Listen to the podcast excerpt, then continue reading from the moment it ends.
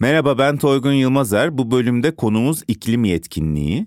Bölüme bu yıl okuduğum en ilginç sürdürülebilirlik iletişim kampanyasıyla başlamak istiyorum. Puma genç çevre aktivistlerini markanın sürdürülebilirlik stratejisini eleştirmeye davet ediyor. Yıl boyunca bu gençler markanın tedarik müdürü, sürdürülebilirlik müdürü, ürün ekipleriyle bir araya gelecek ve eleştiri ve önerilerini paylaşacaklar.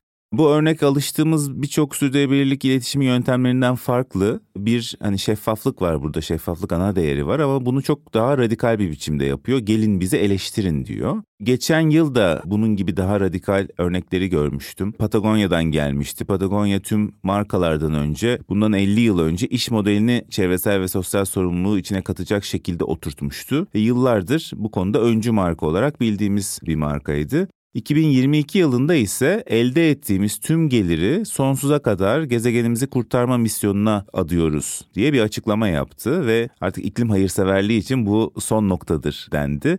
Patagonya'nın Patagonia Purpose Trust ve Hold Fast Collective diye kendi kurdukları iki tane derneği var ve tüm gelirleri bu derneklere bağışlanacak. Kurucusu Yvonne Chouinard da Patagonya'nın bundan sonra rapor vereceği tek hissedar dünya diye bir açıklama yapmıştı ve çok alkışlanmıştı. Şimdi her iki örnek de birbirinden çok farklı. Biri gelin eleştirin diyor. Diğeri de tüm gelirimi artık bu konuda çalışan derneklere bağışlıyorum diyor.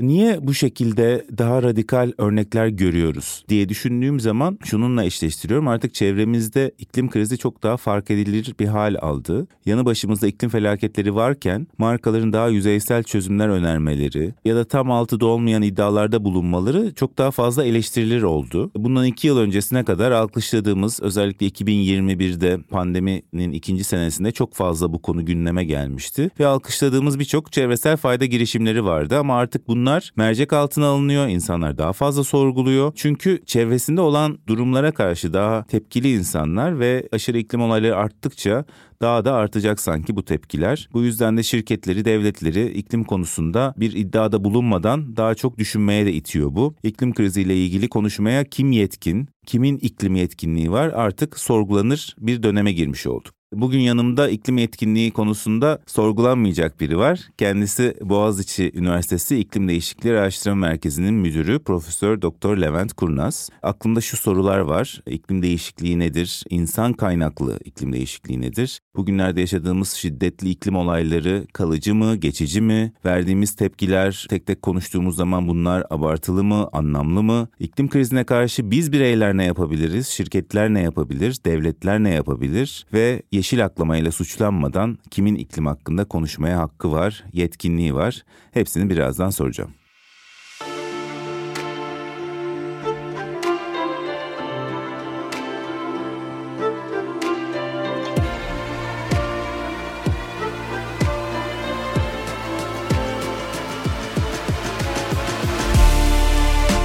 Geleceği merak edenler, trendleri, yenilikleri takip edenler, kültürdeki değişimi anlamak isteyenler, Geleceği Görenler podcast serisine hoş geldiniz. Evet Levent Bey hoş geldiniz. Hoş bulduk, iyi yayınlar. Çok teşekkürler. Şimdi biz Ağustos ayında bu programı yapıyoruz. Biraz çevremizde de aşırı sıcaklar ve ne yazık ki yangınlarla da geçen bir yaz mevsimi yaşıyoruz. Bunun sebebi nedir diye başlasak herkesin merak ettiği. Şimdi birkaç sebebi var. Bunlardan ilki şu, dünya ısınıyor.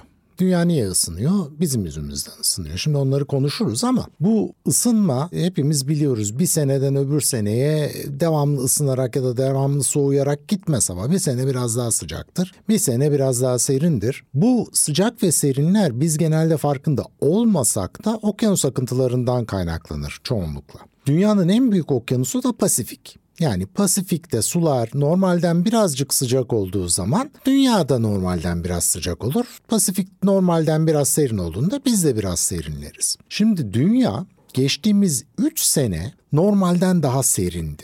Yani Pasifik'in suları serin modundaydı. Bu serin moduna La Niña diyoruz. Ondan sonra bir bunun normal sıcaklık modu var. Bir de ısınma modu var. Şimdi La Niña küresel ısınmayı görmemizi 3 senedir engelledi. Yani hafifçe serin olduğundan arka planda artmakta olan ısınmayı biz fark etmedik ve bayağı kuvvetli bir laninya vardı yani serinleme vardı. Şimdi bu serinleme Nisan ayında sona erdi. Türkiye Pasifik Okyanusu'ndan oldukça uzak, okyanus kıyılarından oldukça uzak olduğu için bu etkiler Türkiye'ye bir yaklaşık 3 ay gecikmeyle gelir. Yani oradaki soğuma Nisan'da sona erdiyse bizim açımızdan soğuma Haziran ayında. Hmm. Haziran'ın sonunda sona erer. Avrupa'da bu sıcak dalgasını bizden önce hissetmişlerdi. Bununla Aynen. mı alakalı? Okyanus kıyısında oldukları için onlar biraz daha öncelikli hissediyorlar bunu. Şimdi yavaş yavaş Türkiye'de de hissedilmeye başlandı. Yalnız işin kötüsü Pasifik ısınma moduna geçti. Haziran ayının sonunda. Dolayısıyla biz de aşağı yukarı Ağustos sonu Eylül ayı civarında biz de ısınma moduna başlayacağız. Yani daha bu normal durum. Yani küresel ha. ısınmanın getirdiği daha ısınmaya başlamadık. Biz Ağustos'u zirve zannediyoruz. Esasında daha fazla da ısınma Ama görebiliriz. Ama şimdi şöyle bir şey var. Yani vatandaş hepimize baktığımızda Türkiye'de e, en sıcak zaman Temmuz ayının son iki haftasıyla Ağustos ayının ilk iki haftasıdır. Ondan sonra yavaş yavaş serinlemeye geçer. Evet. Sonbahardır, kıştır. Dolayısıyla burada Türkiye'deki sonbaharda sonbahar sıcaklıklarına göre nispeten sıcak olacak. Yani sonbaharda 40 dereceyi göreceğiz demiyorum ama evet.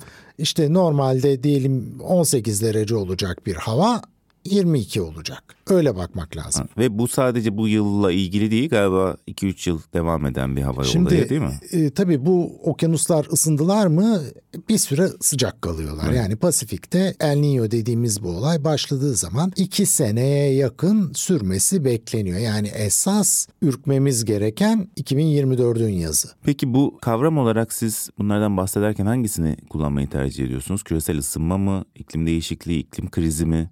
Nasıl farklı bakmalıyız bu kavramlara ve hangisini kullanmak daha doğru geliyor? Bunların hepsi doğru.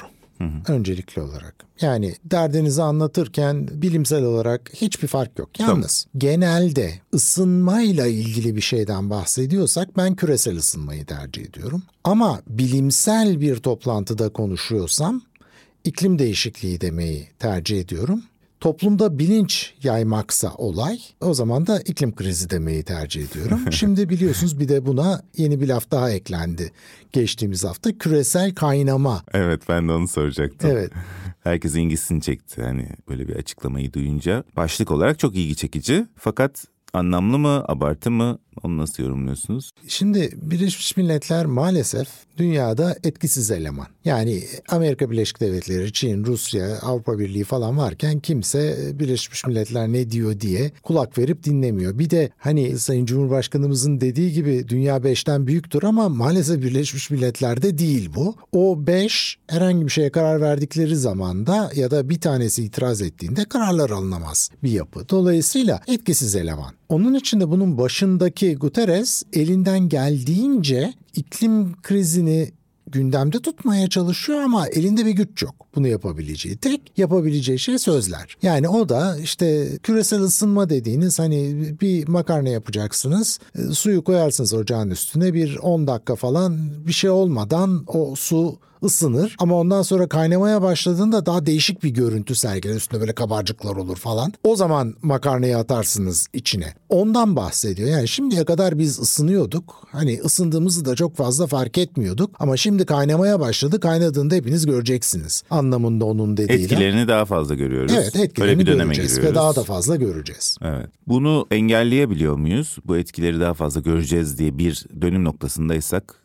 bunu daha az görelim diye çaba sarf etmekte. Bu noktayı biz yaklaşık olarak 1980 civarında geçtik. Yani 1980'de bu konu ilk konuşulmaya başlandığında insanlar ortaya çıkıp ya biz bunu durduracağız deyip ciddi önlemler almış olsalardı şu anda durdurmuştuk. Ama biz hala da önlem alalım mı almayalım mı? Konu ne derece ciddi? 2030'da mı önlem alsak, 2040'da mı önlem alsak diye düşünüyoruz. E öyle olunca da e, problem ilerlemeye devam ediyor. Yani biz daha problemin ilerlemesini durdurmuş değiliz. Problem artmaya devam ediyor. O derece kötü bir noktadayız. Buradan geri dönüş var mı? Yok. Daha kötü olmasını engelleyebilir miyiz? Evet engelleyebiliriz. Evet. Ben o dediğinizden önce 1980'e de dönmek istiyorum. O dönemde harekete geçilmemesinin nedeni durumun tam olarak anlaşılmaması mı? Şimdi bütün bu olayın parçaları esasında gayet güzel farkındalar. Yani büyük petrol şirketlerine, kömür şirketlerine falan gittiğiniz zaman onlar petrol, kömür yaktığımız zaman, doğalgaz yaktığımız zaman dünyanın ısınacağını ve bunun da çok ciddi kötü sonuçları olacağını biliyorlardı. Ne kadar biliyorlardı? 1896'da biliyorlardı. Yani bu bu konudaki bilimsel çalışmalar aşağı yukarı 1896'da bugünkü noktada. Çünkü şimdi bu olay bir fizik problemi. Çok basit bir fizik problemi de. Sisteme siz ekstra enerji verirseniz o sistem ısınır. Bu kadar basit bu. Şimdi biz kömür, petrol, doğalgaz yakarak atmosfere karbondioksit saldığımızı biliyoruz. Daha fazla karbondioksit olursa atmosferin daha fazla ısınacağını biliyoruz. Aşağı yukarı ne kadar fazla karbondioksit olursa ne kadar fazla ısınacağını da biliyoruz ve bunu 130 senedir biliyoruz. Yani yeni öğrendiğimiz bir şey değil. Ha bunu ciddiye aldık mı? Hayır. Yani çünkü biliyorsunuz politikacıların iş dünyasının ufukları genelde iyi ihtimalle 5 sene, kötü ihtimalle bir sonraki çeyrektir. Onun için insanlar bir sonraki çeyreğe kadar ben ölür müyüm bundan? Hayır ölmem. Benim işimi etkiler mi? Etkilemez. Benim bir daha seçilmemi etkiler mi? Etkilemez. E o zaman benden sonraki düşünsün yapısındalar. Hı hı. Onun için bu kararlar alınmıyor. Yoksa bilgisizlikten değil. Biliyoruz ama etkileneceğimizi düşünmüyoruz. En azından kişilerin görgü zamanlarında. Şimdi etkilerini daha fazla hissettiğimiz bir dönemde kendi işimizi de etkileyebilir. Değil mi? Artık o tip etkiler de oluşmaya başlayabilir. O zaman harekete geçilebilir sanıyorum. Şimdi şöyle bir şey söyleyeyim. Bundan 5-6 sene önceydi sanıyorum. Tarım Bakanlığı'nda bir toplantıya çağırdılar. İklim değişikliği konuşuyoruz.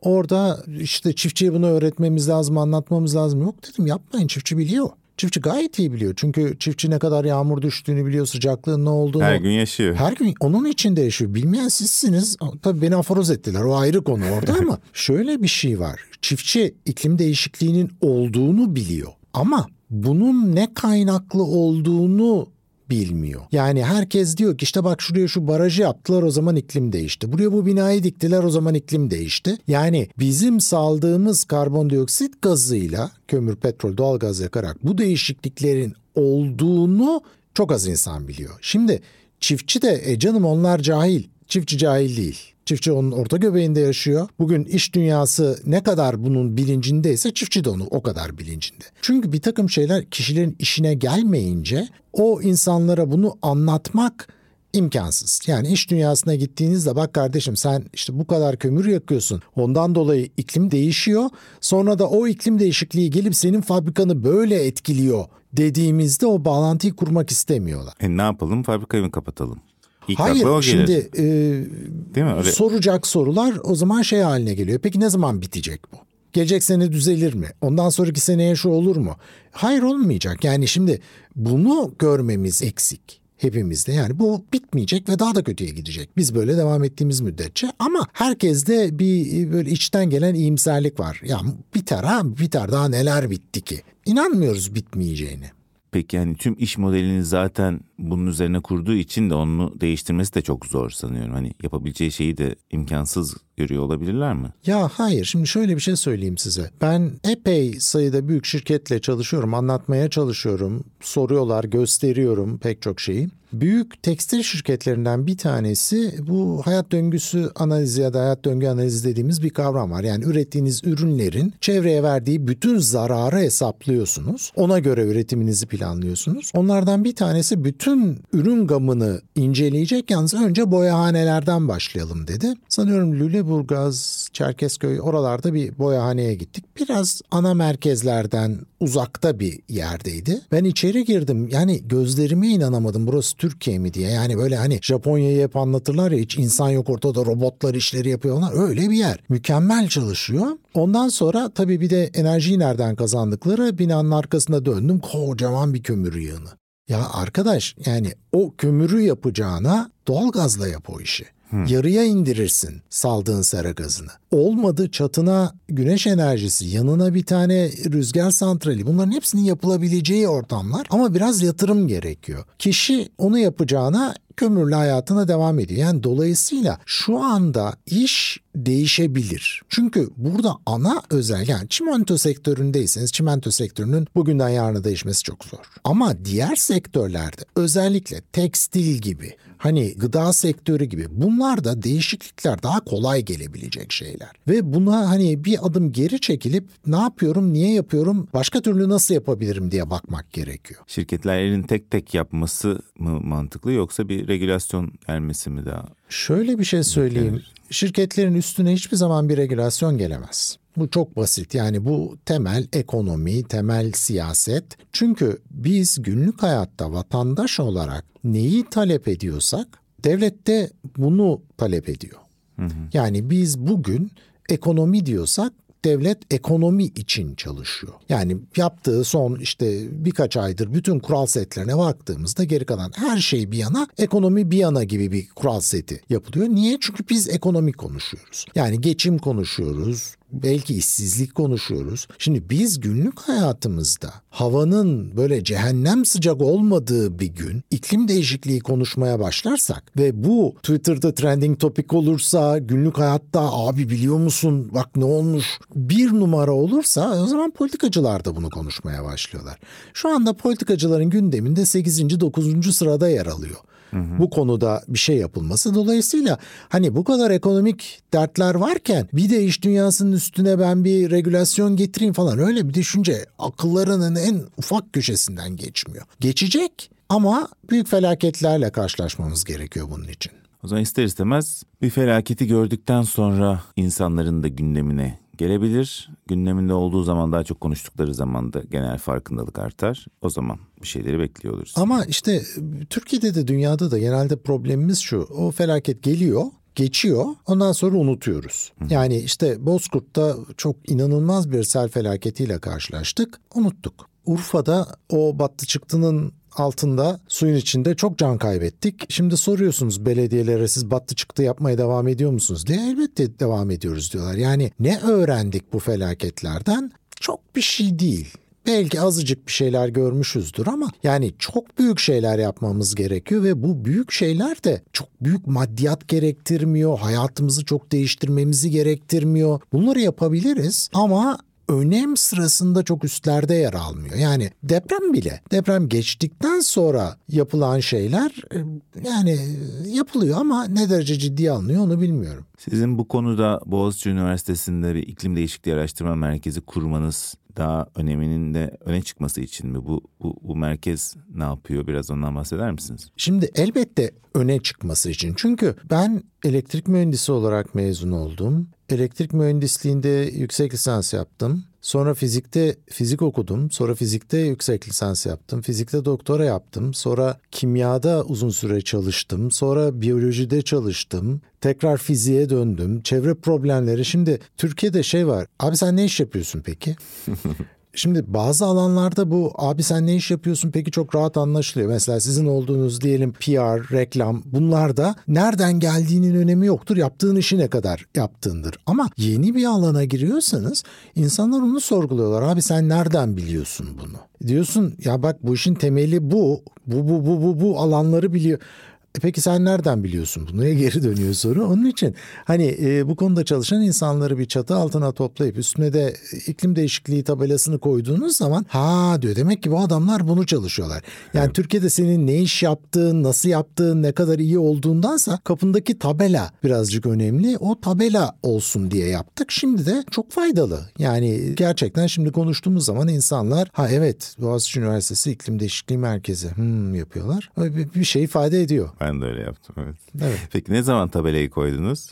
2014'tü tabelayı koyduğumuz 2014'ten bu yana çalışıyoruz ama maalesef Türkiye'de çok zor bu işler. Yani bizim kafamız hep eski usullerden gidiyor. Yani iklim değişikliğini bir şeyin altına koyma çabasındayız hep. Ama maalesef iklim değişikliği hiçbir şeyin altında değil. Hatta neredeyse pek çok şeyin üstünde olmak zorunda. Peki. Yani iklim değişikliği çalışıyorsanız çevreden anlayacaksınız, biyolojiden anlayacaksınız, kimyadan anlayacaksınız, fizikten anlayacaksınız, biraz meteoroloji bileceksiniz, inşaat mühendisliği bileceksiniz, makine bileceksiniz, rüzgar santraliydi şuydu buydu. Yani o kadar çok geniş ekonomi bileceksiniz, politika bileceksiniz. Çok geniş alanlara yayılıyor. Onun için de ortak çalışmak gerekiyor. Yani benim coğrafyadan doktora öğrencim oldu.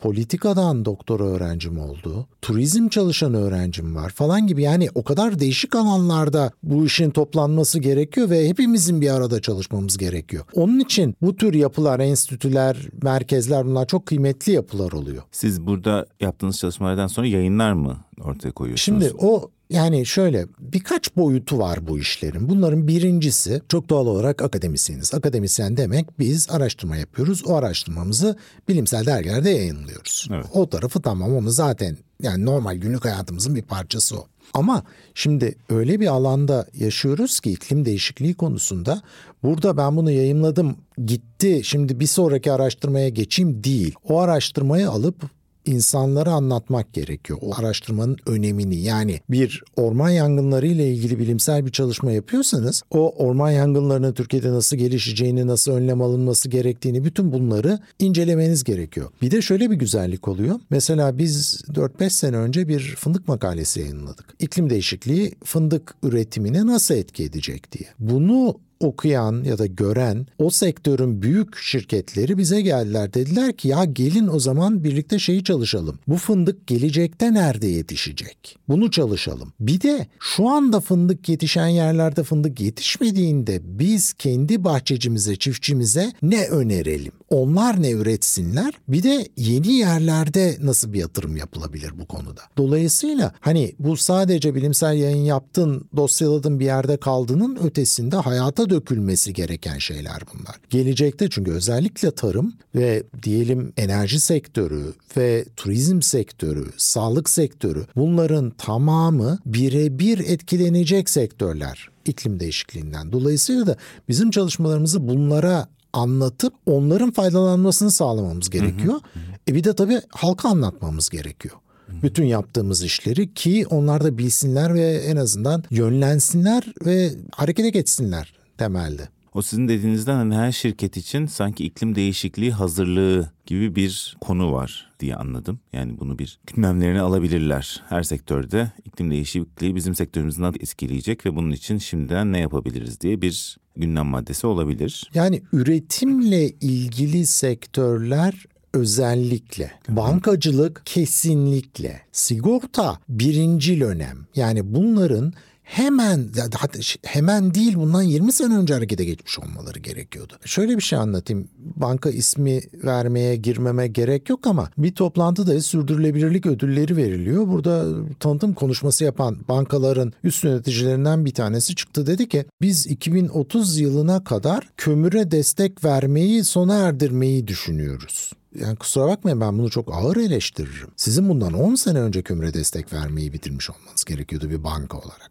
Çünkü hani bu şirketler kömüre yatırım yapıyorlarsa şu anda bankalar desteklediği için yapıyorlar. Dolayısıyla siz iklim değişikliğinin kötüye gitmesini 2030 yılına kadar destekleyeceğinizi deklare ediyorsunuz. Bu çok yanlış bir şey. Yani bizim bu deklarasyonları dediğim gibi 1980'de belki yapıyor olmamız gerekiyordu. Onun için yani bankacılık bunlara kredi verendir, yolu belirleyendir bankacılığın çok büyük önemi var. Üstüne bir de bankacılığın verdiği kredilerin de geri dönmesi gerekir. Hani normal başka bir işe kredi verirken hani benim o krediyi geri ödeyip ödemeyeceğimi araştırıyorlar. Ama bunun içerisine iklim değişikliğini koymuyorlar. Ya bu adam evinde oturuyor, işinde çalışıyor falan. Ama şirketin yaptığı işler iklim değişikliğinden nasıl etkilenecek? Bütün bankaların bunu inceliyor olması sigorta şirketlerinin 40 defa inceliyor olması gerekiyor. Hazırlık dedik yani ben kafamda onu iklim değişikliği hazırlığı diye önce kodladım ama siz söylerken de hatta risk diye belki önemini de vurgulayabilirsiniz. Yani iklim değişikliği risk analizi gibi bir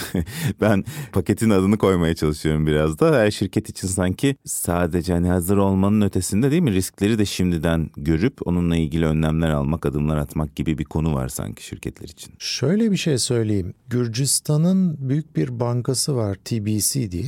Ee, bunlar Avrupa Merkez Bankası ile çalışıyorlar ve Avrupa Merkez Bankası bunlara dönmüş demiş ki iklim risklerinizi değerlendirmek zorundasınız. Haberleri yok ne yapacakları konusunda. Onlar da geri dönmüşler demişler ki ya bizim haberimiz yok bu konudan yardımcı olur musunuz? Avrupalı ortaklarla birlikte bu çalışmaya girdik biz. iki sene oluyor. Şimdi iklim riski dediğimizde iklim riskinin iki tarafı var. Bu risklerden bir tanesi iklim dolayısıyla ortaya çıkabilecek regülasyon değişikliklerinden çıkan riskler. Yani işte karbon vergisiydi, ticaretiydi, şuydu buydu bunlar gelecek olursa bankanın riskleri ne olabilir? Hangi sektörlere verdiği parayı geri döndüremeyebilir? İkincisi de verdiğiniz krediler fiziksel problemlerden dolayı geri dönmüyor olabilir. Ve bunların tamamının incelenmesi gerekiyor tek tek. Yani bütün banka yapısında bunun incelenmesi gerekiyor. Ve maalesef şöyle bir problem var. Özellikle finans sektöründe finans sektörü kendi metrikleriyle değerlendiriyor bu işi. Ve kendi metrikleri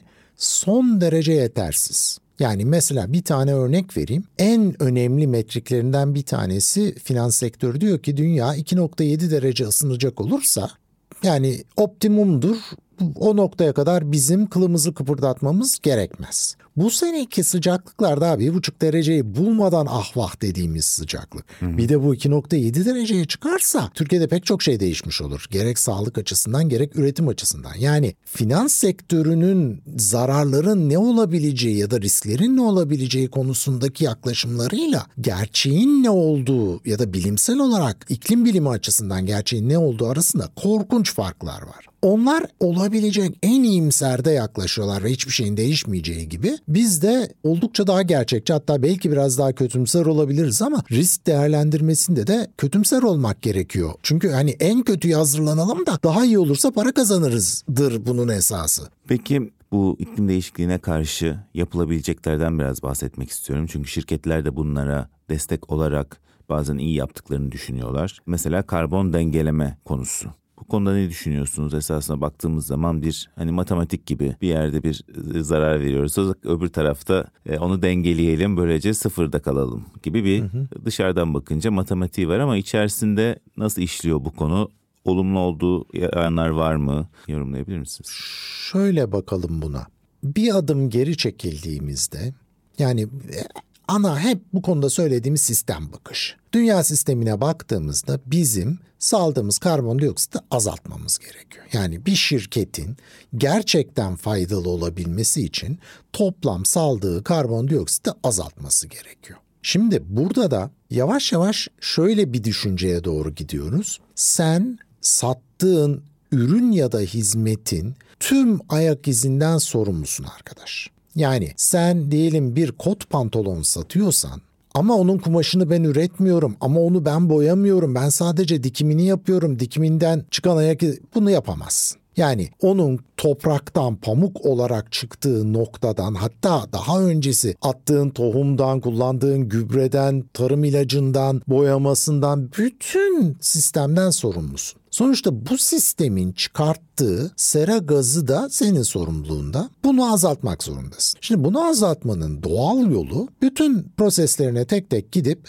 Burada ne salınıyor, burada ne salınıyor, burada ne salınıyor, ben bunu nasıl iyileştirebilirim buna bakmak. Ve pek çok şirket için bunun sonunda o zaman ben kot pantolon üretmeyeyim de diyebilir. Yani hep birlikte insanlık olarak karar verip kot pantolon örnek veriyorum bu arada hani bir şey evet, bildiğimden evet. değil de kot pantolon çevreye çok zararlı onun yerine keten giyeceğiz hepimiz falan gibi. Bütün dünyada alınacak bir takım hani bu devletlerin zorlaması ya da regülasyonları değil de Aa, bu kötü bunu yapmayalım o zaman gibi bir fikre gelinmesidir. Şimdi e, dolayısıyla şirketlerin yapması gereken bu. Şimdi onun yerine ben buradan azaltamıyorum ama birilerine para vereyim. Hı hı. Onların tuttukları karbonu ben kendime sayayım. Şimdi bu nasıl oluyor? Sen bir işte Amazon ormanlarında diyelim bir gruba para veriyorsun. Onlar da ormanın yanmasını engelliyorlar. E bu yanlış. Orman zaten yanmasın. Şimdi öyle bir problem var. Orman niye yanıyor ki? Onun zaten orada olması ve hiç kimsenin oraya para vermemesi gerekiyor. Ama şunu yapıyorsanız ormanlık bir alan yanmıştır siz orayı baştan ormanlaştırıyorsunuz. Bunun için bayağı ciddi bir kaynak ayırıyorsunuz ve bu kaynağı mesela 20 sene garantiliyorsunuz. O tür şeyler hani bir nebze kabul edilebilir. Ama burada önemli olan toplamı azaltmaktır. Hı. Yeni bir şey yapmaktır. Zaten olanı korumak o zaten göreviniz yani bu karbon dengelemenin içinde olmaması gereken bir şey. Yeni bir şey yapacaksınız. Yeni bir şey dediniz ve onu da uzun dönemli olarak E, şimdi ormandan değil mi? bahsediyorsak o yani bir ağaç anca 20 sene sonunda yeterli karbon emebilecek büyüklüğe geliyor. Sizin diktiğiniz fidanlar 20 sene karbon emmiyor ki çok fazla. Bir de şunu unutmayalım ya yetişkin bir ağaç bir senede 20 kilo karbondioksit emiyor. 20 kilo hiçbir şey. Ya düşünün 20 kilo yani siz bir Ankara İstanbul uçuşunda onun kaç katı karbondioksit salıyorsunuz havaya. Onun için öyle 1, 2, 3, 5 ağaç değil milyarlarca ağaç dikmemiz gerekiyor ki bunu offsetleyebilelim. Öyle bir alan yok dünyada. Dolayısıyla biz kendimizi kandırmayalım. Biz ağaç diktik, offsetliyoruz, bilmem ne yaptık, offsetliyoruz. Öyle bir kavram yok. Yani iş dünyasına düşen, yaptıkları işten salınan karbondioksiti azaltmaktır. Offsetleme diye bir şey yok. İlk birinci olarak bakılması gereken bu. Evet. Diğer konulara geçmeden hani biz şunu yapıyoruz bunu yapıyoruz birçok şeyden bahsedilebiliyor. Daha geniş anlamda çevresel sürdürülebilirlik dediğimizde ama başlaması gereken konu her şirketin kendi salınımını nasıl azaltırım? Ondan Kesinlikle. başlaması gerekir. Ne yapabiliriz diye. Peki şirketlerden bahsettik. Bireyler olarak bizim de üzerimize düşen var ve şunu yapmalıyız dediğimiz ne olur? Bizim üzerimize düşen temel nokta şirketlere ve devletlere baskı yapmaktır.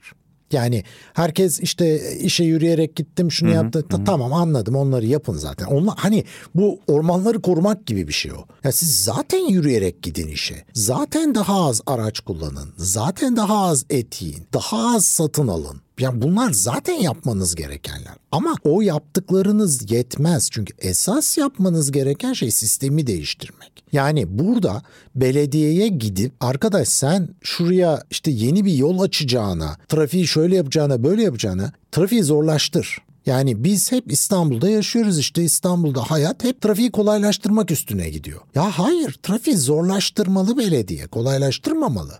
Ki insanlar toplu taşımaya yönelsin, yürümeye, bisiklete yönelsin. Biz hep kirleticilerin hayatını kolaylaştırma üstüne kurallar koyuyoruz. Ama bu da vatandaştan geliyor. Vatandaş ben arabamla gayet rahat rahat şuraya gideyim, buraya gideyim falan gibi beklentileri var. Ama hani biz ne zaman ki abi ben arabamı bıraktım, toplu taşımayla hareket edeceğim, bana yol göster. Nasıl kolaylaştırırsın bunu? Bunları talep etmeye başlamamız gerekiyor yerel yönetimlerden. Şirketlere gittiğimizde işte üstümüze giydiğimiz tişört, gömlek biz şu anda hangi marka diye bakıyoruz, kaç para diye bakıyoruz ama arkada şunun olması gerekiyor ve bu bir toplumsal uzlaşıyla olması gereken bir şey. Abi ben bu gömleği aldığımda rengi solmadan, şekli bozulmadan kaç defa yıkayıp giyebilirim? Bir tanesi bunu 30 defa giyebilirsin garanti ediyorum diyor. Öbürü 3 defa garanti ediyorsa biz 30 defa giyenden almalıyız. Biraz daha fazla para veriyor olabiliriz ama ondan almalıyız. Ha burada da bahsettiğim her zaman çünkü insanlar çok üstüme yürüyorlar burada. Buradaki sorun dünyanın tepedeki %10'undan kaynaklanıyor. Alttaki %90'dan değil. Yani Hindistan'daki bir köyde yaşayan vatandaşın etkisiyle İstanbul'da büyük şehirde yaşayan üst gelir grubunun etkisine baktığımızda bizimki çok çok daha yüksek. Dolayısıyla esas harekete geçmesi gereken biziz burada. Yani belirli bir seviyenin üstünde maddi imkana sahip kişiler. Bundan da şunu kastediyorum. Yani bir üç defa giyeceğiniz gömlek 100 lira, 30 defa giyeceğiniz gömlek 1000 liraysa biz 1000 lira verip 30 defa giyeceğimiz gömleği almak zorundayız. Biz 100 liradan 10 tane gömlek alırsak problemin parçası oluyoruz. 1000 liradan bir gömlek alıp 30 defa giyiyorsak çözümün bir parçası oluyoruz. Çünkü biz 100 liradan 10 tane gömlek de alabiliriz, 1000 liradan bir tane gömlek de alabiliriz. Ama öyle vatandaş var ki onlar zaten 100 liradan bir gömlek alabiliyorlar. E onlara hani git 1000 liralık gömlek al demenin bir anlamı yok. Evet. Onlar yapabildiklerini yapıyorlar ama yapabildiklerinin daha iyisini yapabilecek kişilerin burada sistemi zorlaması gerekiyor.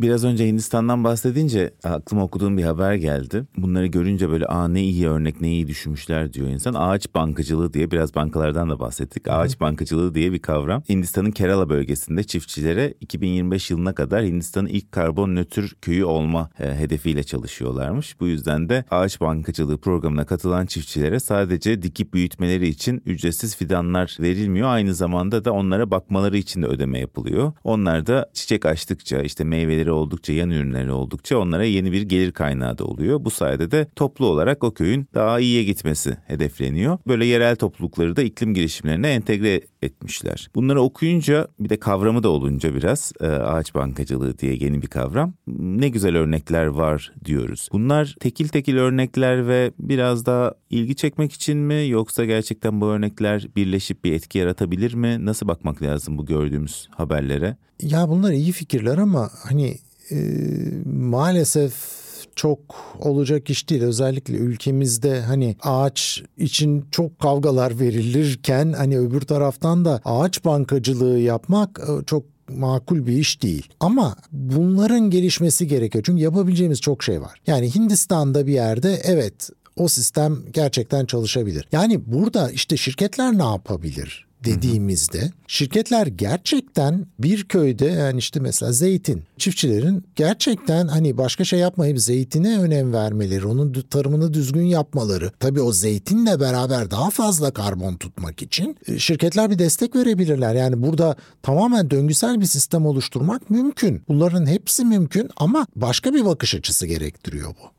Yani iklimi, çevre korumayı sadece gösterme değil gerçekten yapmak için en birinci sıraya koymayı gerektiriyor. Yapılabilecekler arasında bir de son zamanlarda çok ilgi çeken karbon yakalama teknolojilerini okudum. İşte bu sene hayata geçecekmiş. Yani bir süredir zaten konuşuluyordu ama dünyanın en büyük karbon yakalama ve temizleme projesi diye bir Project Bizon'dan bahsediliyor. Projede havadaki karbonu alıp yer altında depolanan suya sıkıştıracak. Böylece bir yılda 1 milyon araba kullanmaya eşdeğer miktarda karbonu ortadan kaldıracak deniyor. Hı hı. Bu gibi sanki iklim değişikliğine karşı yeni teknolojilere, inovasyonlara da daha fazla ihtiyaç var diye de çok karşıma çıkmıştı. Bu teknolojiler bir çözüm üretiyor mu ya da çok erken mi bunlarla ilgili konuşmak için?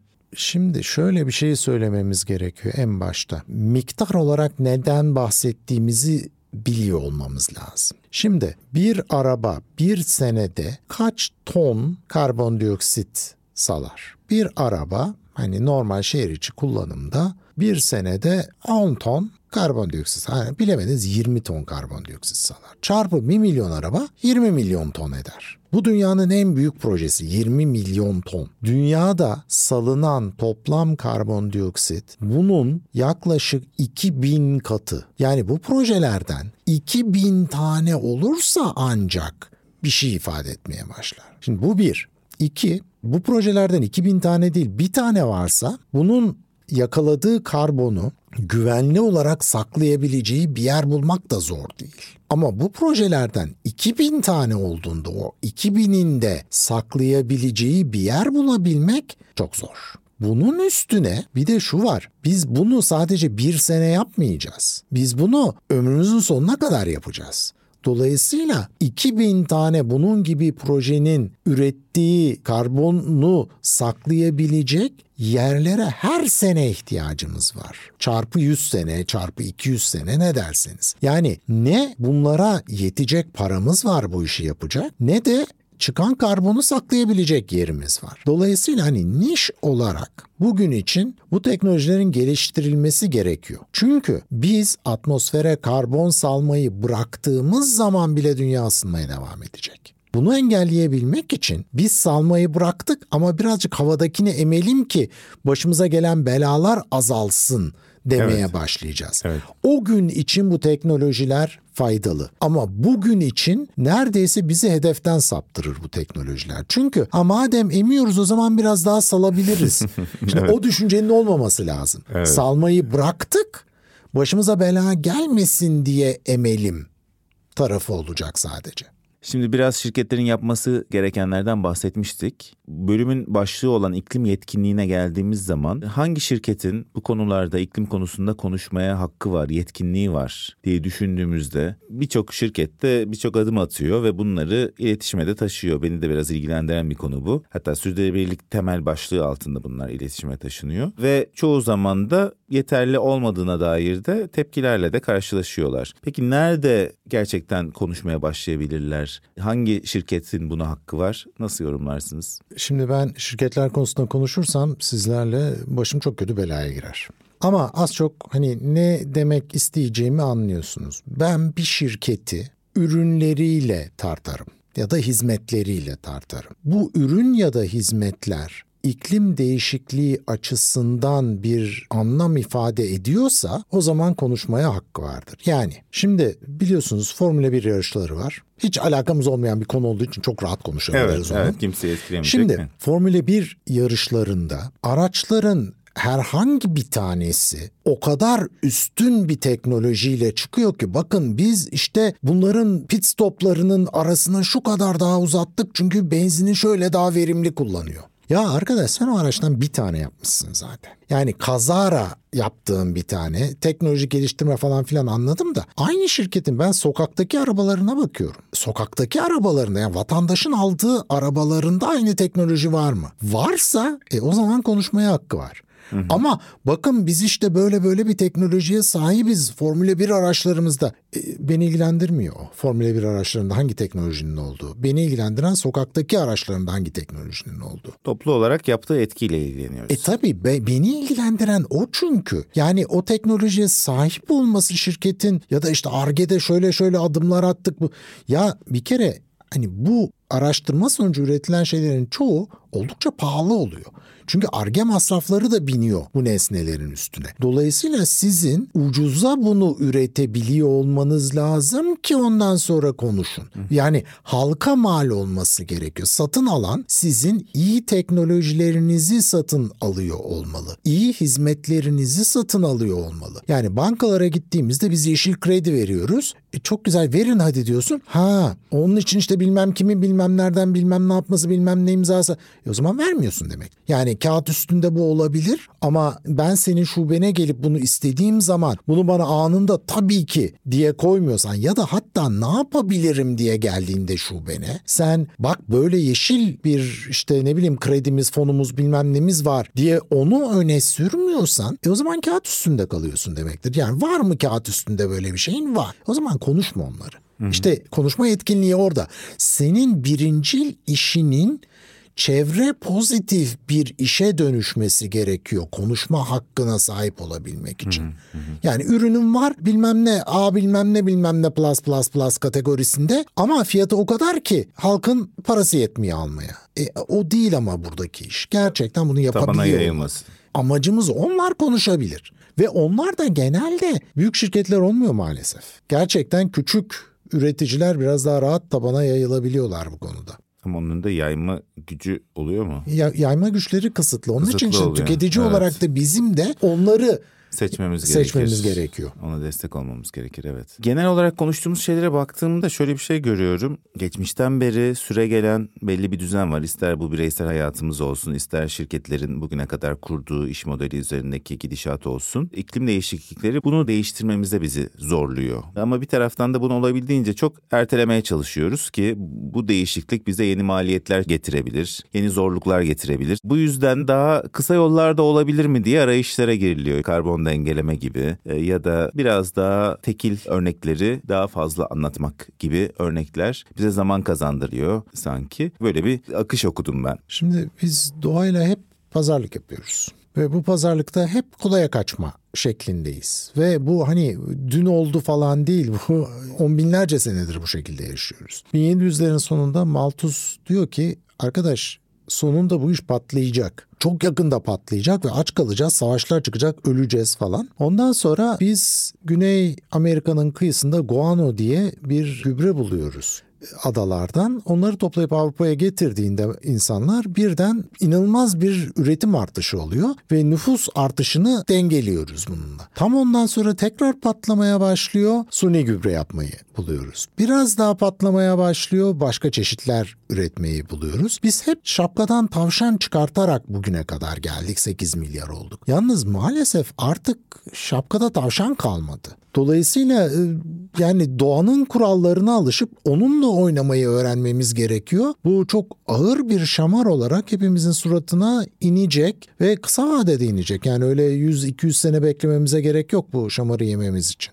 Peki konuştuğumuz bazı şeylerden sonra dedik ki kaçınılmaz olarak iklim değişikliğinin etkilerini yaşayacağız. Bundan kaçış yok. Peki ümit nerede? Geleceğe böyle baktığımız zaman ümidi nerede görüyorsunuz? Ümit gençlerde en önemlisi. Ben hani her şey bir yana, çocuklar bir yana. Bazen anaokullarına çağırıyorlar. Oralara gidiyorum çocuklarla konuşmaya ve herkese söylediğim anne babanızdan hesap sorun. Çünkü anne babalar genelde hani ülkemizde de çocuklara hep işte ışığı kapat, şunu yap, bunu yap falan gibi. Hatta daha da büyükler yaparlar bunu. Şimdi o biraz daha tutarlı şekilde yaşamayı unuttuk biz. Biraz daha har vurup parmağın savuruyoruz. Çocuklar şimdi bunu engellemeye başladılar. Baba buradan çıkarken niye ışığı söndürmüyorsun sen? İşte niye oraya arabayla gidiyoruz da yürüyerek gitmiyoruz falan demeye başladılar. Çok iyi. Bütün bu çevreci kişilerin doldurmalarıyla işte o çocuklarda ümidimiz var. Yani onlar büyüdükleri zaman ki işte bu Z kuşağı dediğimizde kısmen orada onlar tüketim toplumu olmaktan yavaş yavaş çıkıyorlar. Yani mal sahipliği onlar açısından önemli değil. İşlev önemli, kullanım önemli. Böyle olduğu zaman da yeni sektörlere yol açılıyor. Yani başkaları şu anda araya girip daha kazançlı şeyler çıkartabiliyorlar. Yani bizim yaş grubumuz araba satın almakla bir sahiplikle büyüdü. Onlar diyorlar ki benim derdim araba satın almak değil bir noktadan bir noktaya gidebilmek. Bu da tabii tüketimi çok çok azaltıyor.